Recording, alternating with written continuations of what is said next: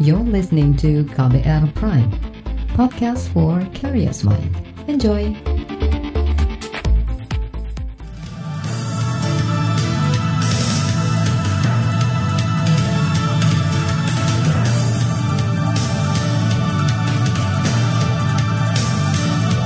Selamat pagi saudara, kembali kami menjumpai Anda melalui program Buletin Pagi KBR edisi Rabu 24 Maret 2020. Bersama saya Don Brady, kami telah menyiapkan sejumlah informasi terkini di antaranya Ekonomi terdampak virus corona, pemerintah longgarkan pembayaran kredit warga. Jumlah pasien positif corona di Indonesia capai 680 orang lebih. Papua tutup akses keluar masuk untuk cegah corona. Inilah selengkapnya Buletin Pagi terbaru di Buletin Pagi.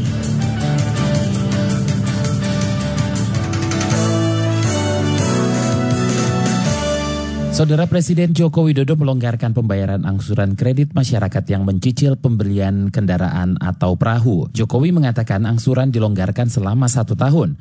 Kelonggaran itu diberikan menyusul dampak ekonomi yang ditimbulkan akibat pandemi penyakit virus corona atau COVID-19. Keluhan saya dengar juga dari tukang ojek, supir taksi yang sedang memiliki kredit motor atau kredit mobil ataupun nelayan yang sedang memiliki kredit perahu. Saya kira ini juga perlu disampaikan kepada mereka untuk tidak perlu khawatir karena pembayaran bunga dan angsuran diberikan kelonggaran atau relaksasi selama satu tahun. Presiden Jokowi mengatakan relaksasi pelunasan cicilan kredit diberikan karena ada keluhan masyarakat yang terdampak pandemi COVID-19 dan kelonggaran pelunasan cicilan kredit juga akan diberikan kepada pelaku usaha mikro kecil menengah atau UMKM. Menurut Jokowi, pelaku UMKM yang memiliki kredit di bawah 10 miliar rupiah akan mendapat kelonggaran cicilan kredit yang sama. Presiden juga mengingatkan perbankan dan industri keuangan non-bank agar tidak mengejar angsuran kredit apalagi sampai melakukan pemaksaan dengan mengerahkan penagih hutang. Sementara itu para pelaku usaha pembiayaan kendaraan bermotor justru mengklaim sudah lebih dulu menerapkan relaksasi angsuran kredit bagi masyarakat. Direktur Klipan Finance Yahya Anwar mengatakan pandemi COVID-19 dan dampaknya sudah jauh-jauh hari diperkirakan, termasuk kemungkinan nasabah tidak sanggup lagi membayar angsuran cicilan kreditnya bahwa kita udah mulai udah mulai lakukan lah kebijaksanaan ini pasti segera udah kita lakukan karena kalau nggak pun juga pasti pasti uh, ada yang nggak bisa gitu cuma kita masih kita masih melihat ya kita lakukan bertahap. Direktur Klipan Finance Yahya Anwar menambahkan kebijakan penundaan pembayaran angsuran cicilan kredit selama satu tahun kepada nasabah saat ini masih dilaksanakan secara bertahap oleh perusahaannya. Saudara pelaku UMKM di Tangerang Selatan, Banten, Nelti Kusmilianti meminta pemerintah mengevaluasi relaksasi pelunasan angsuran cicilan kredit di bawah 10 miliar rupiah selama satu tahun. Nelti yang menjadi pengusaha batik itu mengatakan pelaku UMKM tidak memiliki agunan untuk melakukan kredit hingga 10 miliar rupiah.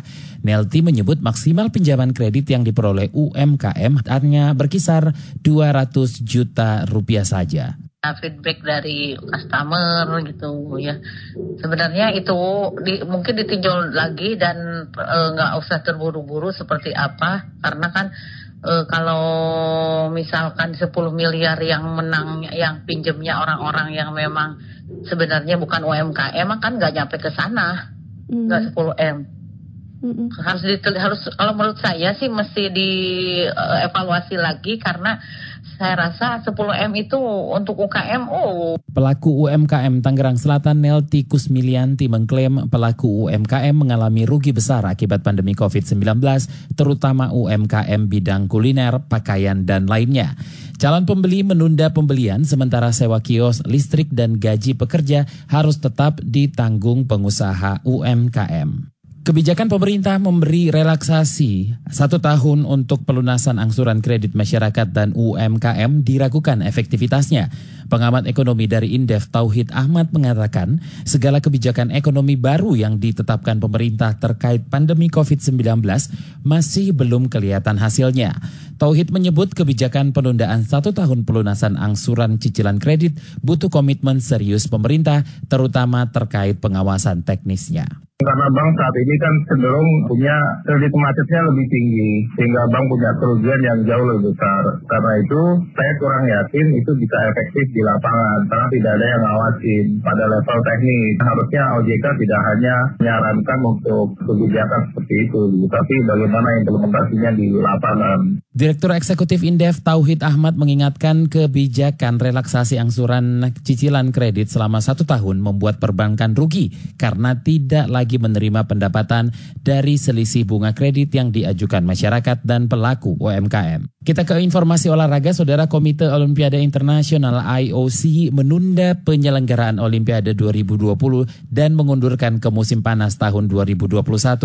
Kesepakatan itu diambil dalam pertemuan antara Presiden IOC dengan Perdana Menteri Jepang Shinzo Abe. Shinzo Abe mengatakan pertimbangan bersama untuk menunda selama satu tahun Olimpiade Tokyo 2020 agar nantinya semua atlet bisa bermain pada kondisi terbaik. Selain itu memastikan agenda olahraga empat tahunan itu bisa berlangsung dengan aman bagi penonton. Olimpiade Tokyo nantinya akan dilaksanakan pada musim panas 2021 namun tetap mengusung nama Tokyo 2020. Kementerian Sosial tambah nilai bantuan sembako menjadi Rp200.000. Informasinya usai jeda tetaplah di Buletin Pagi KBR.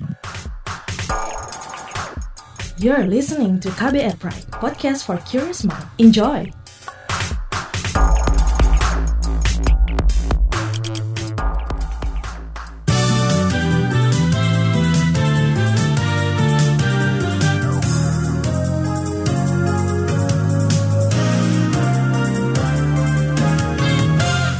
Anda sedang mendengarkan Buletin Pagi KBR. Siaran KBR mengudara melalui lebih dari 500 radio jaringan di Nusantara.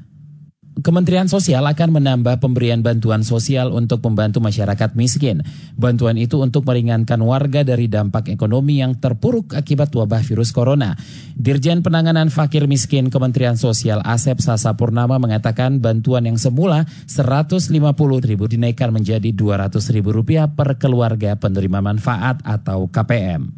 Meningkatkan nilai bantuan program sembako atau sembilan bahan pokok yang menyasar 15,2 juta keluarga penerima manfaat atau KPM dari semula sebesar 150 ribu per bulan per KPM menjadi 200 ribu per bulan per KPM selama 6 bulan dari bulan Maret sampai dengan Agustus tahun 2020 ini. Dirjen Penanganan Fakir Miskin Kementerian Sosial Asep Sasa Purnama menambahkan penyaluran bantuan program Keluarga Harapan atau PKH bagi 10 juta KPM juga akan dipercepat. Bantuan tahap kedua yang seharusnya disalurkan April nanti dimajukan menjadi pertengahan Maret. Selain itu, Kementerian Sosial juga akan memberi santunan 15 juta rupiah kepada ahli waris korban meninggal akibat COVID-19. Kementerian Perhubungan menyatakan seluruh program mudik gratis tahun ini dibatalkan. Keputusan tersebut diambil sebagai langkah antisipasi pemerintah meminimalisir penyebaran virus corona. Dirjen Perhubungan Darat, Kementerian Perhubungan Budi Setiadi mengungkapkan pembatalan itu berlaku untuk seluruh instansi, baik pemerintah maupun swasta. Pembatalan ini memang karena sekarang ini kan kita lebih konsentrasi untuk social distancing tadi ya. Jadi dengan social distancing itu kan artinya kan kita menghindari ada kontak langsung atau ada korot pertemuan atau kumpulan gitu kan. Nah kalau misalnya dengan adanya mudik gratis kan secara tidak langsung kita juga uh, mengadakan kumpulan-kumpulan gitu. Dan berikutnya juga kan kita tahu semuanya bahwa Corona 19 Corona ini kan dari Jakarta kan cukup banyak yang sudah terpapar. Nah jadi kalau misalnya pemerintah memfasilitasi nampaknya kontraproduktif dengan dengan kebijakan pemerintah. Nah untuk itu saya putuskan untuk di hold dulu. Dirjen Perhubungan Darat Budi Setiadi menambahkan nantinya Kementerian Perhubungan akan mengeluarkan surat edaran terkait larangan program mudik gratis ini. Namun Budi belum memastikan kapan tepatnya surat itu diterbitkan. Saudara, hingga kemarin terjadi penambahan 107 pasien baru positif terinfeksi COVID-19. Juru bicara pemerintah untuk penanganan COVID-19 Ahmad Yuryanto mengatakan total pasien yang positif terinfeksi COVID-19 menjadi 686 orang. Dari jumlah itu 55 orang meninggal, sedangkan pasien sembuh masih tetap 30 orang. Ada penambahan kasus baru konfirmasi positif sebanyak 107 kasus sehingga total saat ini adalah 686 kasus positif. Ini adalah angka akumulasi sejak dari awal kita melakukan pemeriksaan. Kemudian ada penambahan juga, mohon maaf, tidak ada penambahan kasus yang sembuh, masih tetap sama datanya 30, tetapi ada beberapa yang sudah Pasien positif COVID-19 paling banyak ada di, di DKI Jakarta dengan 424 orang, Banten 65 orang, Jawa Barat 60 orang, dan Jawa Timur 51 orang. Sementara itu, Wisma Atlet Kemayoran Jakarta yang menjadi rumah sakit darurat COVID-19 sudah mencatat 102 kunjungan pasien. Beralih ke informasi ekonomi, ratusan triliun rupiah aliran modal asing keluar dari Indonesia dalam tiga bulan terakhir. Hal itu berkaitan dengan sentimen negatif perekonomian global dan Indonesia pasca pandemi COVID-19. Gubernur BI Peri Warjio menyampaikan setidaknya sepanjang tiga bulan terakhir aliran modal asing yang keluar mencapai lebih dari 125 triliun rupiah. Terutama itu adalah SBN, capital outflows dari SBN yang jumlahnya year to date-nya adalah 112 triliun. Dan dari eh, saham adalah 9,2 triliun itu uh, semua hampir sebagian besar itu terjadi di bulan Maret yang terdiri totalnya adalah 104,7 triliun dari 125,2 triliun yang tadi kami uh, sampaikan. Gubernur BI Peri Warjio merinci aliran modal asing yang keluar dari Indonesia bersumber dari surat berharga negara, sertifikat Bank Indonesia, dan pasar saham. Ia mengatakan saat ini kepanikan global sebetulnya sudah mulai turun, tetapi ia melihat kepanikan pun terjadi bahkan di negara besar seperti Amerika Serikat maupun Eropa. Saudara laporan khas KBR tentang aksi pengusaha lokal bantu pejuang medis COVID-19 akan hadir usai jeda. Tetaplah di Buletin Pagi KBR. You're listening to KBR Pride, podcast for curious mind. Enjoy!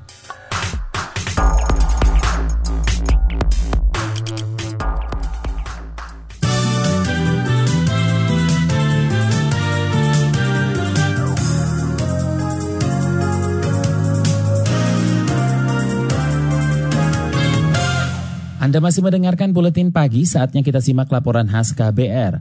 Korban pandemi COVID-19 tak hanya dari masyarakat umum, tetapi dokter dan tenaga medis. Mereka harus berjuang di garis depan memerangi wabah dan berbagai keterbatasan. Salah satunya kelangkaan alat pelindung diri. Kondisi ini membuat mereka rentan terinfeksi. Sekumpulan pengusaha lokal lantas menggagas gerakan untuk membantu para pejuang medis.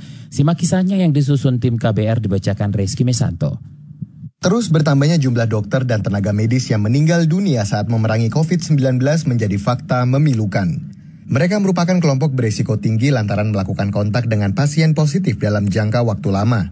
Tingkat kerentanan ini makin tinggi di tengah kelangkaan alat pelindung diri atau APD di banyak rumah sakit. Kondisi jauh dari ideal ini menggugah kepedulian pengusaha kecil menengah yang tergabung dalam komunitas tangan di atas. Salah satu anggotanya, Mirza Andrian, menggagas pembuatan APD ia merancang sendiri baju pelindung diri dan masker pelindung muka bagi tenaga medis.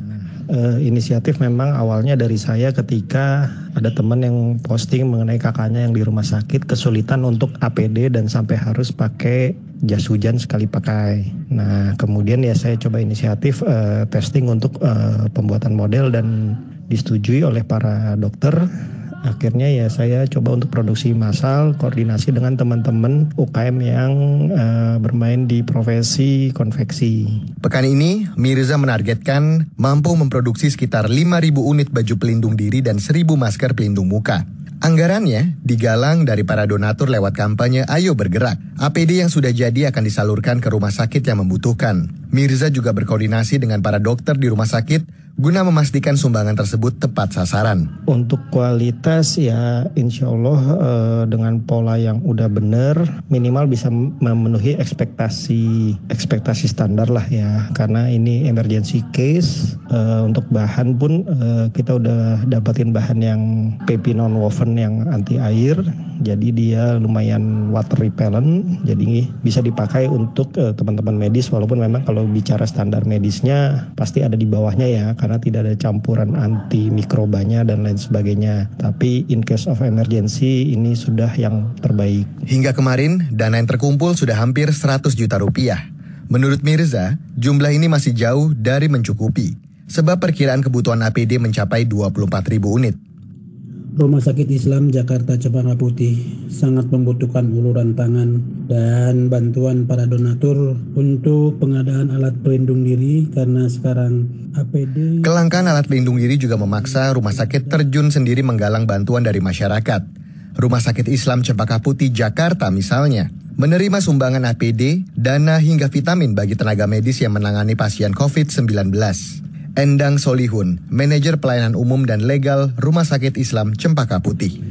Yang pertama gaun atau baju cover all sebanyak 1300 buah, kemudian sarung tangan 100 box, kemudian kacamata Google 100 box, masker N95 150 box, cover shoes 100 box. Untuk estimasi kebutuhan satu bulan. Sementara itu pemerintah berjanji segera memasok alat pelindung diri ke rumah sakit yang kekurangan. Ketua Gugus Tugas Percepatan Penanganan COVID-19, Doni Monardo mengatakan, lebih dari 100 ribu unit APD telah dibagikan ke sejumlah daerah di Jawa, terutama di Jakarta. Hari ini, kata Doni, bakal ada tambahan 70 ribu unit APD ia meminta para kepala daerah bergerak cepat melakukan distribusi lantaran penyaluran sebelumnya berjalan lamban. Apabila 70 ribu unit ini besok pagi bisa kita terima, maka pada kesempatan pertama kita bisa mendistribusikan 2.000 unit APD ke seluruh daerah. Jadi mohon kepada Bapak Gubernur, apabila barang ini tiba, sesegera mungkin didistribusikan karena pengalaman mulai dari kemarin dan juga sampai dengan dini hari tadi, ternyata masih ada rumah sakit yang belum mendapatkan APD, padahal provinsinya telah didistribusikan. Menurut Doni, Presiden Joko Widodo juga meminta industri dalam negeri bisa mengoptimalkan produksi APD agar tak perlu lagi impor. Bahkan, tidak menutup peluang ekspor ke negara lain apabila produksinya berlebih semua industri yang berpotensi untuk mendukung penanganan COVID ini akan dioptimalkan. Selain industri tekstil yang untuk memproduksi APD, masker, dan juga sanitizer dan kebutuhan lainnya. Sehingga kita mampu mendukung kebutuhan kita tanpa tergantung dari luar. Demikian laporan yang disusun tim KBR, saya Reski Mesanto. Informasi dari mancanegara dan daerah akan kami sajikan usai jeda tetaplah di Buletin Pagi KBR. You're listening to KBR Pride, podcast for curious mind. Enjoy!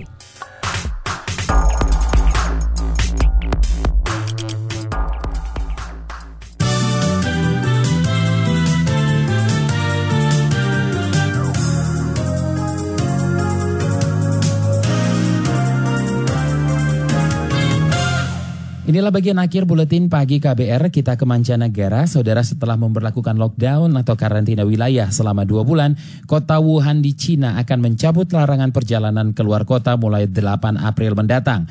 Otoritas Kesehatan Wuhan menyatakan warga Wuhan sudah akan diizinkan berpergian keluar kota dan keluar provinsi Hubei kalau sudah bisa menunjukkan kode kesehatan berwarna hijau. Kode hijau artinya yang bersangkutan tidak melakukan kontak dengan orang yang terinfeksi atau dalam pengawasan COVID-19.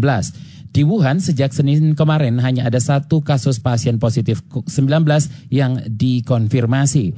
Selain itu pemerintah kota Wuhan juga akan menerapkan kebijakan khusus supaya kegiatan bisnis kembali beroperasi. Kebijakan itu akan berbasis pada risiko kesehatan sesuai perkembangan penanganan COVID-19 di wilayah masing-masing. Kita ke Papua, saudara. Pemerintah Provinsi Papua secara resmi mengambil kebijakan menutup semua akses pintu masuk penerbangan dan pelayaran di Papua. Ini dilakukan usai pemerintah mengumumkan kasus positif corona pertama di Papua. Sekretaris Daerah Papua Heri Dosinain menyebut kebijakan tersebut diberlakukan hingga dua pekan ke depan. Menutup penerbangan penumpang dan uh, uh, penumpang baik uh, udara maupun laut semua pintu-pintu masuk untuk sementara dihentikan dan bisa hanya untuk barang atau sembako akan dievaluasi kembali apabila terjadi hal-hal yang uh, signifikan terhadap uh, uh, virus corona ini. Selain menutup akses pintu masuk transportasi, pemerintah Papua juga minta semua umat beragama untuk melakukan ibadah di rumah masing-masing. Aparat kepolisian dan TNI akan berjaga dan menertibkan maksud kami warga yang masih berada di jalan. Hingga saat ini terdapat dua kasus positif 19 di Papua, sementara 11 pasien dalam pengawasan atau PDP dan 470-an orang dalam pemantauan atau ODP. Imbauan sampai upaya represif pembubaran paksa kerumunan dan keramaian massa mulai dilakukan pemerintah Kabupaten Banyumas, Jawa Tengah. Caranya dengan menggelar operasi bersama dan serentak. Juru bicara Pemkap Banyumas Parsito mengatakan tindakan pembubaran massa demi pencegah penularan COVID-19 yang semakin meluas sudah disetujui Bupati Banyumas Ahmad Hussein. Jadi instruksinya kan untuk untuk menginstruksikan kepada Kasat Pol PP untuk apa e, melakukan operasi penyisiran ke wilayah-wilayah agar apa namanya setiap ada keramaian apabila menemukan keramaian untuk apa namanya dibubarkan kayak seperti itu. Iya, hajatan termasuk hajatan. Nek pasar enggak, tempat-tempat yang untuk kepentingan umum tidak. Tetapi yang yang untuk tempat utama kan hajatan ya kayak gitu, terus tongkrongan gitu. Juru bicara Pemkap Banyumas Parsito mengklaim imbauan persuasif sampai kepada tindakan represif pembubaran massa didasarkan pada maklumat yang sudah dirilis Mabes Polri. Tujuannya demi keselamatan dan kesehatan warga Banyumas itu sendiri. Di Banyumas sudah ada dua pasien positif COVID-19, satu di antaranya sudah meninggal. Saudara Pemprov DKI Jakarta menerima 100 ribu rapid test dari gugus tugas penanganan COVID-19.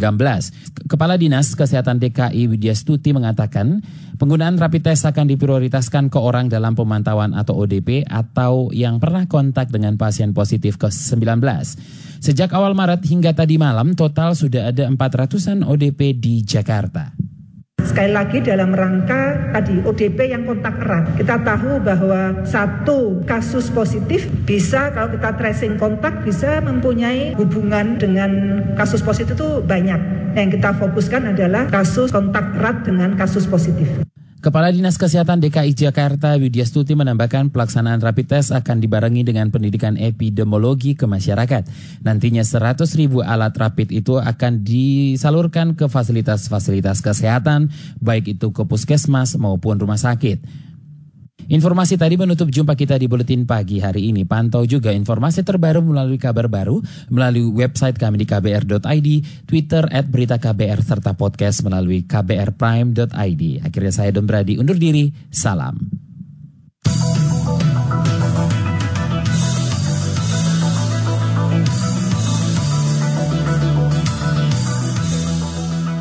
KBR Prime, cara asik mendengar berita. KBR Prime podcast for curious mind.